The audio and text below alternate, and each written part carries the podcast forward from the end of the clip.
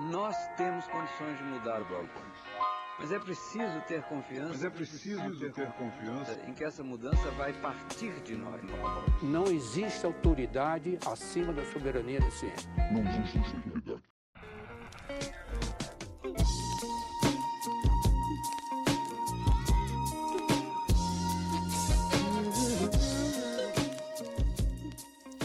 Bem-vindos a mais um episódio do Nós da Nutrição, um podcast sobre nutrição e seu contexto na vida contemporânea. Aqui quem fala é Pablo Couto. E eu sou a Tayana e a gente tem hoje muitas notícias sobre nutrição e alimentação que a gente reuniu ao longo de abril e maio.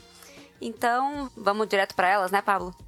Vamos, tá, vamos direto para elas, porque abril e maio foi um mês longo de muitos acontecimentos e muitas notícias. Por favor, pode começar? Muitas coisas. Resumimos aqui então que a gente pôde. Começando então com duas notícias seguidinhas, uma, uma da outra. Uh, que o título da primeira notícia é Não confie em Bolsonaro. Indígenas lançam vídeo para Joe Biden contra acordo sobre a Amazônia. Basicamente, a Associação dos Povos Indígenas do Brasil, a APIB, lançou um vídeo em inglês endereçado para o Joe Biden, que é o presidente dos Estados Unidos, é, citando o seguinte, entre aspas, Caro Joe, nós sabemos que a Casa Branca está fazendo um acordo climático secreto com Bolsonaro. Nós, brasileiros, precisamos te alertar. Fecha aspas. A APIB alertou o seguinte, abre aspas, não confie em Bolsonaro, não deixe esse homem negociar o futuro da Amazônia. Ele declarou guerra contra nós, contra os povos indígenas, contra a democracia. Ele está espalhando Covid, mentiras e ódio. É a Amazônia ou o Bolsonaro. Não dá para conciliar os dois. De que lado você está? Uh, na semana anterior a isso, que foi uma notícia de abril, 12 de abril, cerca de 200 entidades da sociedade civil já tinham enviado uma carta para o presidente norte-americano uh, onde criticavam as negociações a, a portas fechadas que o Bolsonaro estava tendo com ele. E aí, três dias depois, uma outra notícia é, informou que o presidente Bolsonaro enviou uma carta para o presidente Joe Biden, em que ele prometeu nessa carta zerar o desmatamento ilegal no Brasil até 2030. Nesse documento, o Bolsonaro pediu apoio dos Estados Unidos para alcançar esse objetivo e disse que para isso serão necessários, entre aspas, recursos vultosos e políticas públicas abrangentes, fecha aspas, e de que o nosso país necessitava desse apoio internacional do setor privado e da sociedade civil para alcançar essa meta. Lembrando que, de acordo com o levantamento do Instituto do Homem e Meio Ambiente da Amazônia, o IMAZON, o desmatamento na Amazônia em 2020 foi o maior dos últimos 10 anos, com um crescimento de 30% em relação ao ano anterior. E segundo dados de satélite, cerca de 8 mil quilômetros quadrados de floresta foram derrubados. Então, assim, né? Temos aí uma, uma, uma promessa de Jair Bolsonaro em relação ao desmatamento ilegal no Brasil até 2030 para o Joe Biden pedindo auxílio para esse objetivo. Vamos ver o que vai acontecer. é importante falar uma coisa, ou duas, na verdade. A gente do Nós Nutrição, nós temos um episódio muito interessante onde o Alisson entrevistou a nutricionista Maria Wang e a Cuia, que é uma agente de saúde indígena. E nesse episódio ela relata uh, como é que tá a saúde indígena e como tá todas as questões relacionadas a pressão do governo e de outros setores da sociedade civil interessados nessas terras indígenas, né? Então, se vocês querem ouvir direto de uma pessoa que trabalha com povos indígenas, é interessante. Esse episódio é, é, é super importante, é o episódio número 37 e tá lá no nosso feed. Outra coisa, a gente nunca pode deixar de esquecer de comentar quando fala em desmatamento, quando fala em exploração da natureza no Brasil, que existe um, uma pessoa no governo específico Bolsonaro que ela é chave para essas questões, que é o Ricardo Salles. A gente pode nomear o Bolsonaro e responsabilizar ele por todas essas coisas. Devemos e com certeza ele tem responsabilidade. Só que o Ricardo ele atua como um importante ator no contexto, tanto que ele está agora começando a ser investigado em notícia da BBC News uh, sobre o Ricardo Salles, o título diz que o que se sabe sobre a denúncia contra o ministro que motivou a busca e a apreensão da Polícia Federal. No texto da notícia, eles falam sobre a Polícia Federal deflagrou na quarta-feira uma operação que teve como alvo o ministro do Meio Ambiente, Ricardo Salles, empresários do ramo madeireiro e servidores públicos, entre eles o presidente do IBAMA, Eduardo Bin, os investigadores apuram suspeitas de importação ilegal de madeira.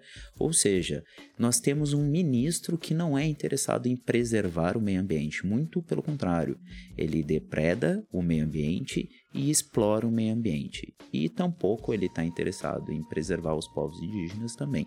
Né? Então é sempre importante frisar que nós temos uma pessoa que é igualmente responsável ao Bolsonaro, se não até mesmo pior, né? Porque, enfim, a gente tá vendo aí que as coisas estão acontecendo e ele nunca cai. Né? Nunca cai, apesar de outros ministros já terem feito muito menos e terem caído. É, e uma coisa é falar na teoria e pedir ajuda para os Estados Unidos, outra coisa é fazer, né? Então vamos ver o que vai acontecer com essa promessa do Bolsonaro até 2030. Exatamente. E que as ações condizam, né? Com, com o que ele prometeu, porque até então não está condizendo. E Tá, e sabe o que mais que tá latente agora no início de abril? E entre abril e maio, sabe o que que tá latente? Conta, Pablo, aí pra gente. Hum, tá bom, então vou contar mesmo, hein?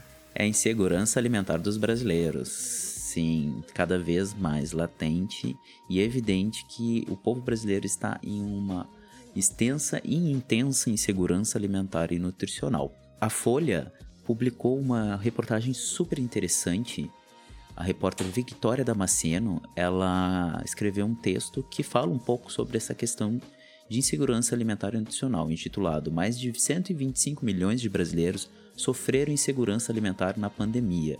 A Victoria, ela começa o texto descrevendo uma família ribeirinha em sua base alimentar. Abre aspas.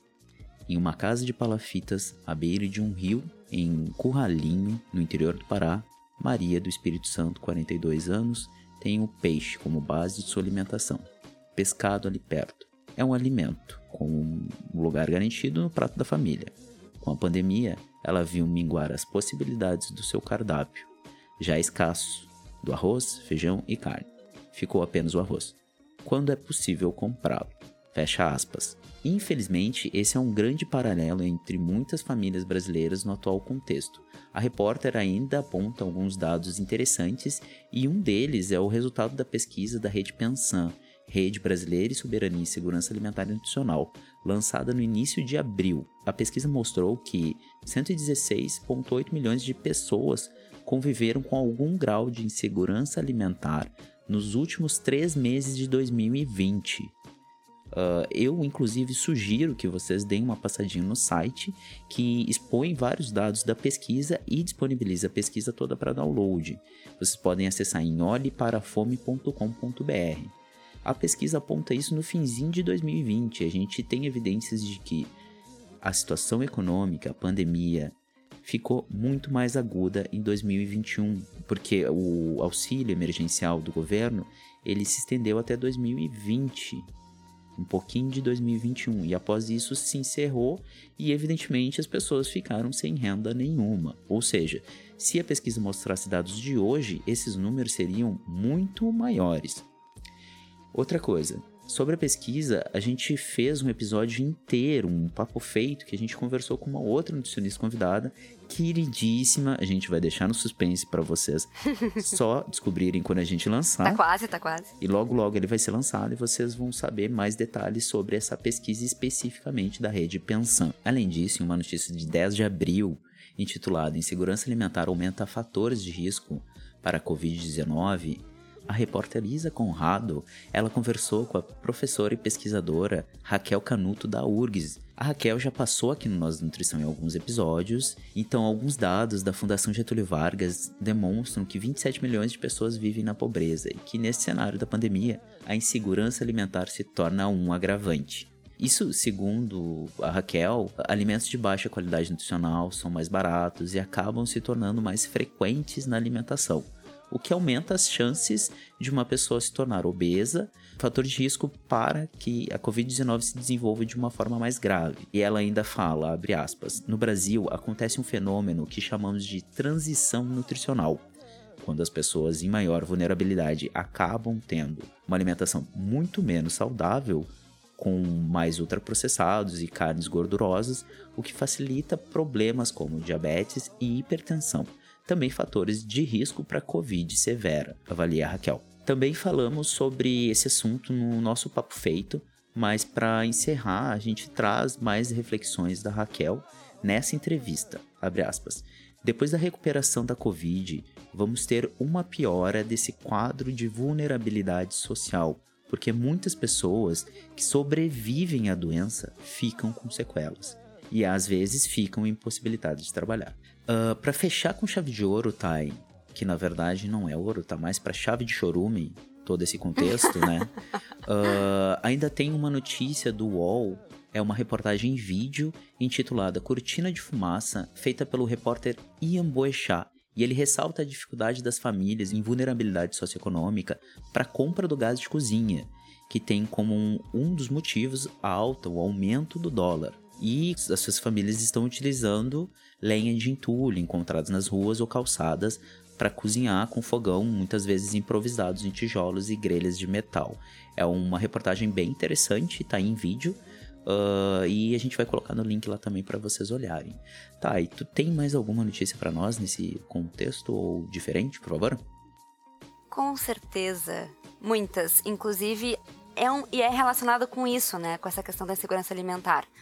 Um projeto foi lançado no Apoia-se, que é um site de financiamento coletivo, para a construção de cozinhas solidárias para que as famílias nas periferias tenham garantida a sua alimentação rica em nutrientes. O plano do projeto é o seguinte, aspas, Vamos construir 26 cozinhas solidárias nas periferias dos centros urbanos no Brasil.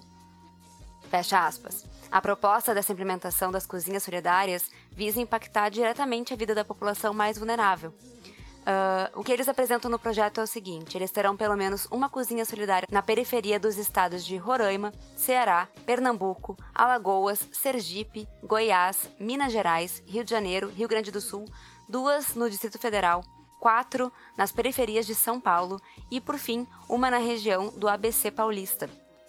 Como é que vão funcionar essas cozinhas de acordo com o projeto? Elas vão funcionar todos os dias distribuindo almoço grátis para as famílias das periferias desses centros urbanos, e a meta é produzir e distribuir 32 mil refeições por mês. E ainda, o projeto quer oferecer mais do que alimentação. Estas cozinhas serão também um espaço importante de formação profissional. Iremos associar professores e formadores voluntários que irão ajudar na profissionalização, empregabilidade e geração de renda para pessoas da base do movimento. Cada cozinha solidária conta também com um manual sanitário com orientações para esse período de pandemia. Esse projeto está dividido em três fases e no site do Apoia-se você encontra uma explicação de cada uma dessas fases. Esse foi um resuminho que a gente trouxe aqui para vocês para apresentar esse projeto que tem, parece ter muito potencial de ajudar as pessoas nesse momento de pandemia e inclusive depois. Ainda tem 99 dias para a meta ser atingida e o valor ser arrecadado.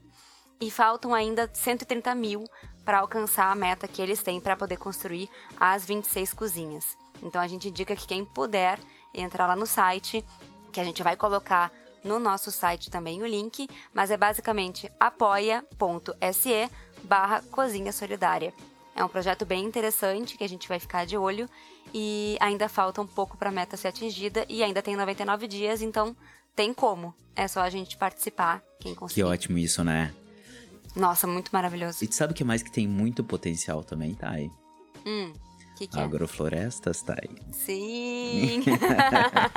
agroflorestas. E essa é a nossa próxima notícia sobre agroflorestas. Que gancho, meus amigos. Que gancho, foi assim um gancho fenomenal. Olha, em poucos anos da minha vida eu consegui fazer um gancho tão bom, sinceramente. Aprovadíssimo. A notícia intitulada Agrofloresta é Alternativa de Desenvolvimento na Amazônia, de 8 de setembro de 2020. É uma notícia um pouquinho antiga, porém, nós vimos os nossos pares reproduzindo ela na internet e achamos super convenientes para o momento que a gente traga.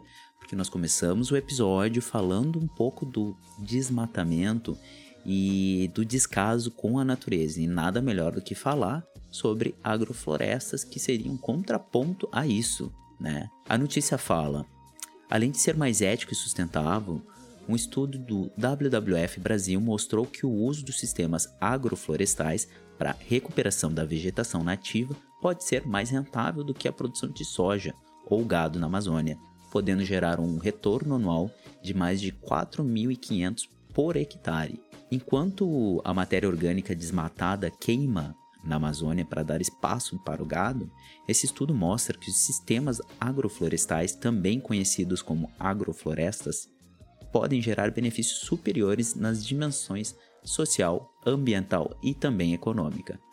Os resultados foram obtidos na reserva extrativista Chico Mendes, no município de Chapuri, no Acre, onde o WWF Brasil, em parceria com a Universidade Federal do Acre, Embrapa Acre e Secretaria do Estado do Meio Ambiente do Acre, foram testados dois modelos diferentes em duas áreas de solos distintas, enquanto um deles empatou com um rendimento médio anual de soja e o outro obteve o dobro de lucratividade, comprovando que o desenvolvimento econômico no bioma, com geração de emprego e elevação de qualidade de vida, pode ser obtido com a floresta em pé. Segundo Edgar de Oliveira Rosa, diretor de conservação e restauração do WWF Brasil, ele fala o seguinte, abre aspas, este estudo mostra que existem outras alternativas de desenvolvimento na Amazônia e ocupação de áreas já abertas que conciliam o clima e todo o seu potencial de produção, com um sistema com função similar à floresta nativa, além dos benefícios ambientais. Esse sistema é mais inclusivo, fortalece a economia local e a segurança alimentar. Precisamos sair da lógica do desmatamento para a pecuária. A floresta vale muito mais em pé e existem modelos melhores para ocupar as áreas já desmatadas. Para fazer um gancho com essa notícia de setembro de 2020, uma notícia publicada no Globo Rural no dia 25 do 4, intitulada Agricultores no Pará mostram ser possível produzir o ano inteiro todo preservado à natureza. E rapidamente um resumo da notícia, onde eles falam que os agricultores de Tomé Açu, no nordeste do Pará, produzem o ano inteiro e, ainda assim, preservam a natureza. Para eles, ao conservar o meio ambiente, o solo também lucra. A produção, além de gerar alimentos, leva renda para moradores da região. Então, a gente pode dizer que existem algumas alternativas já em aplicação e não só em pesquisa. A gente pode sim desenvolver agricultura sem desmatar e sem matar a floresta nativa. Aqui no Rio Grande do Sul, uma efeméride, tá? a gente tem anualmente uma estiagem. Essa estiagem não posso afirmar cientificamente que está cada vez maior. Só que ela é evidente, todo ano nós temos uma estiagem.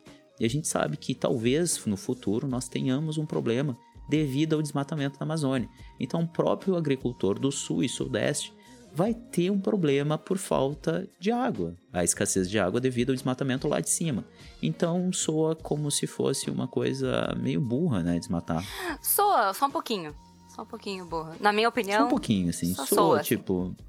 É, eu vou garantir o dinheiro agora, mas lá na frente. Os azar, outros que se resolvam. Atiro de balde na terra.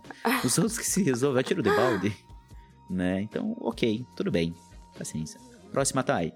Falando de meio ambiente e plantações e desmatamento, a gente vem com notícias de agrotóxicos, né? Como sempre.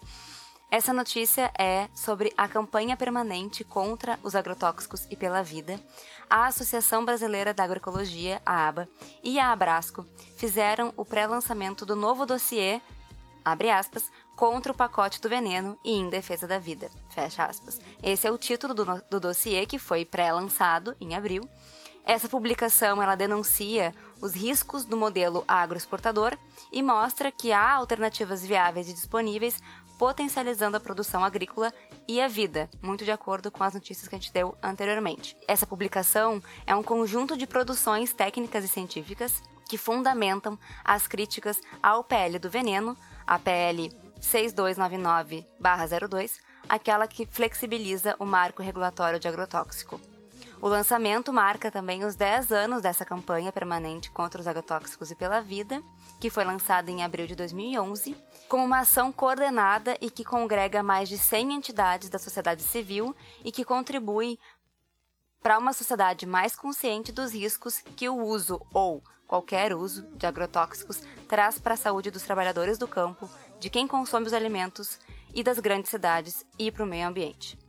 A, a Brasco ela já tem um dossiê lançado muito importante, muito utilizado, é, muito completo sobre a questão de agrotóxicos e saúde e meio ambiente. E esse novo dossiê vem para trazer mais informações através da produção científica. E a nossa próxima notícia é, vem ali da capital de São Paulo.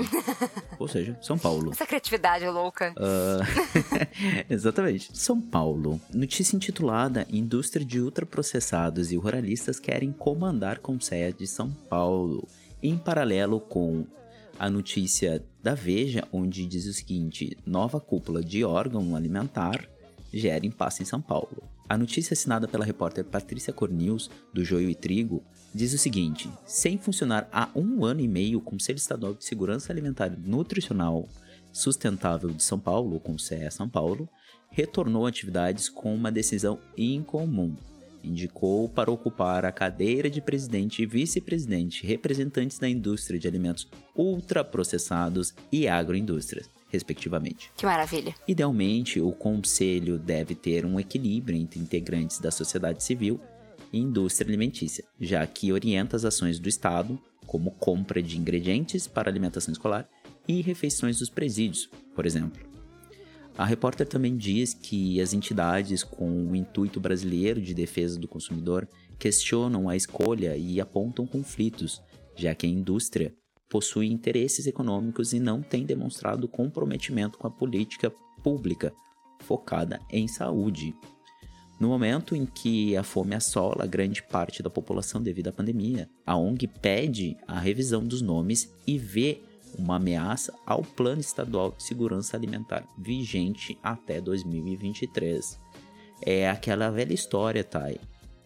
A gente falou do Ricardo Salles um pouco tempo atrás, em uma notícia relacionada uhum. ao desmatamento, mas ele teceu uma frase há alguns meses atrás, em meados de 2020, que serve até hoje.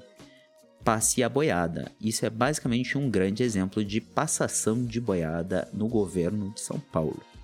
Próxima notícia, Thay.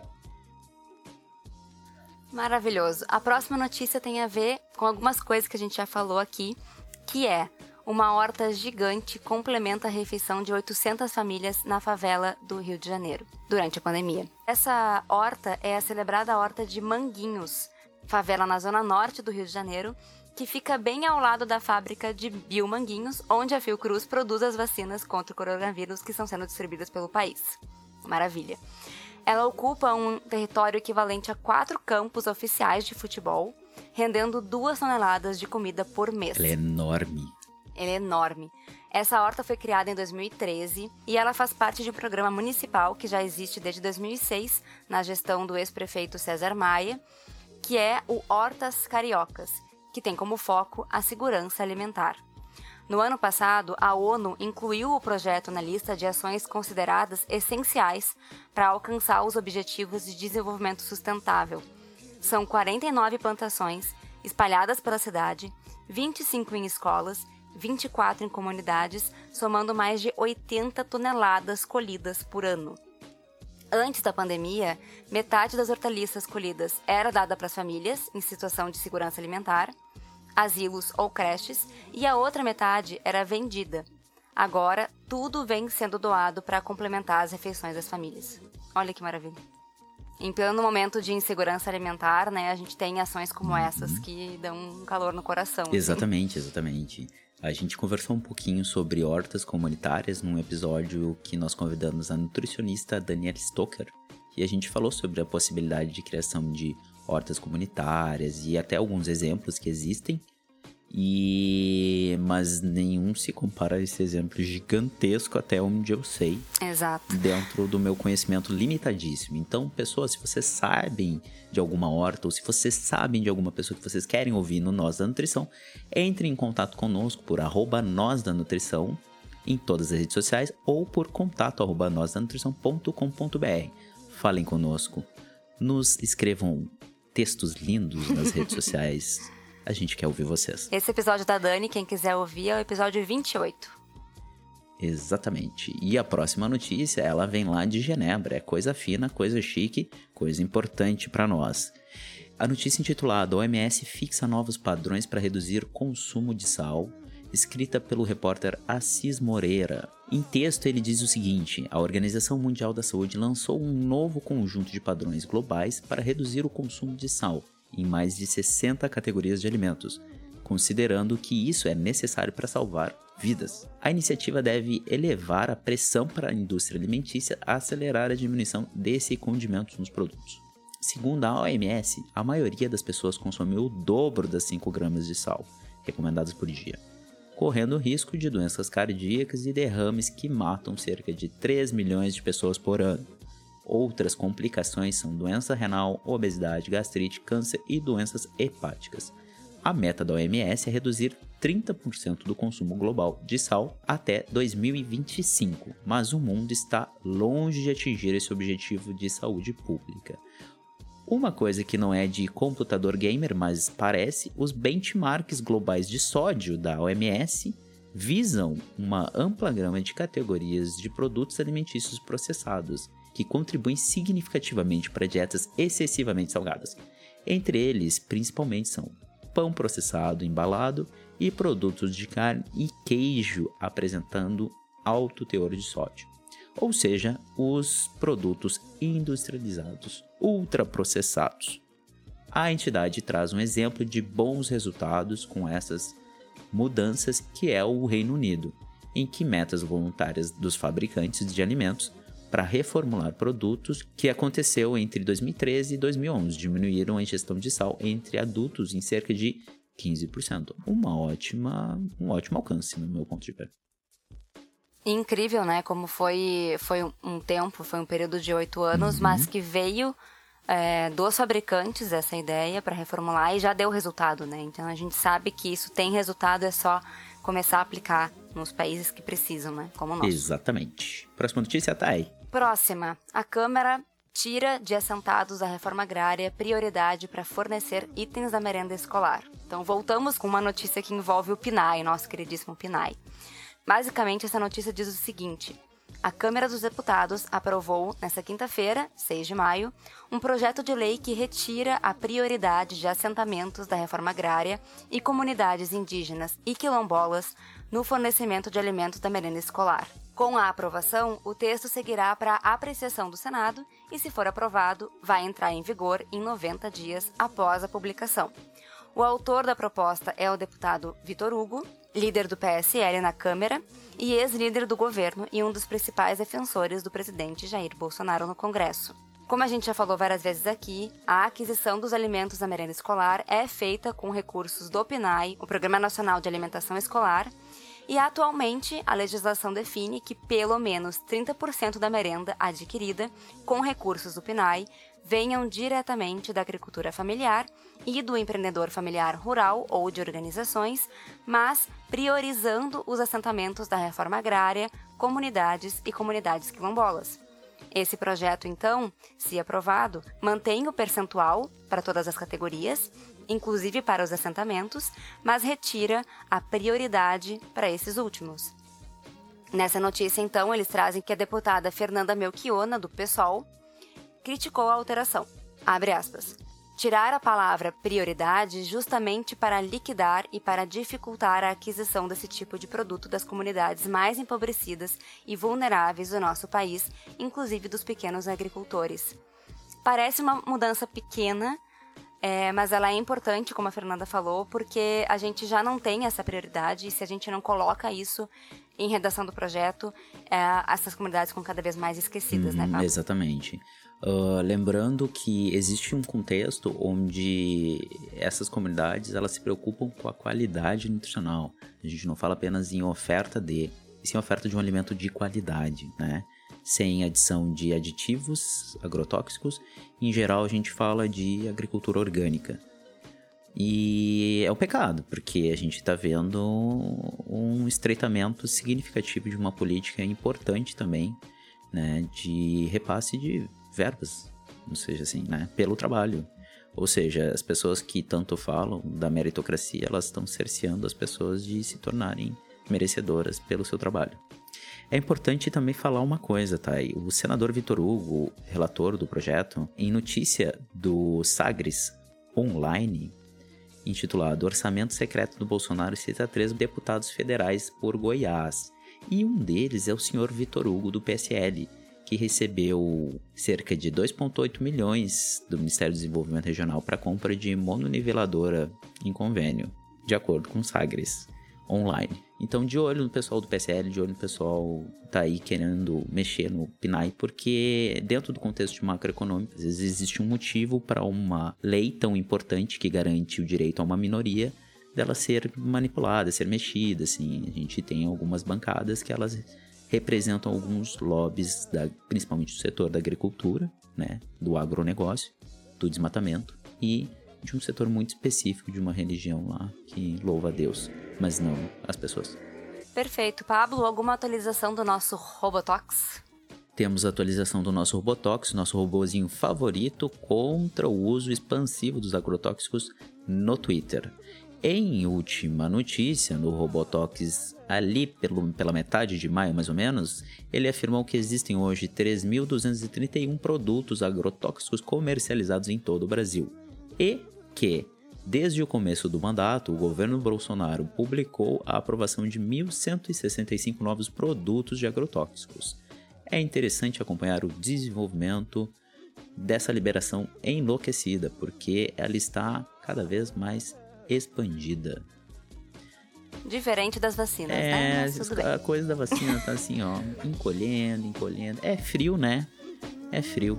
É o inverno. É isso. Inverno, Aqui, né? É, no Aqui, sul né? é frio, daí encolhe as coisas. É por isso que a vacina tá assim. Isso, no sul tá frio, gente. Tá bem frio. Por isso que o Brasil inteiro tá sem vacina. Então, pessoas que nos escutam. Com certeza. A gente vai ficando por aqui, não é mesmo, Thay? Exato, ficamos por aqui. Foram bastante notícias, foram o quê? Umas Foi 12 longo, notícias? extenso, mas importante. E bem resumido. Esperamos que nós tenhamos trazido luz a algumas questões aqui discutidas. Todos os links estão no nosso post, que vocês também podem acessar nos seus agregadores, aplicativinhos de podcast ou mesmo no nosso site. Então, qualquer dúvida, sugestão, entre em contato conosco. É isso, obrigada pessoal e até mais. Tchau, tchau. Tchau, tchau, tchau, tchau. tchau. tchau.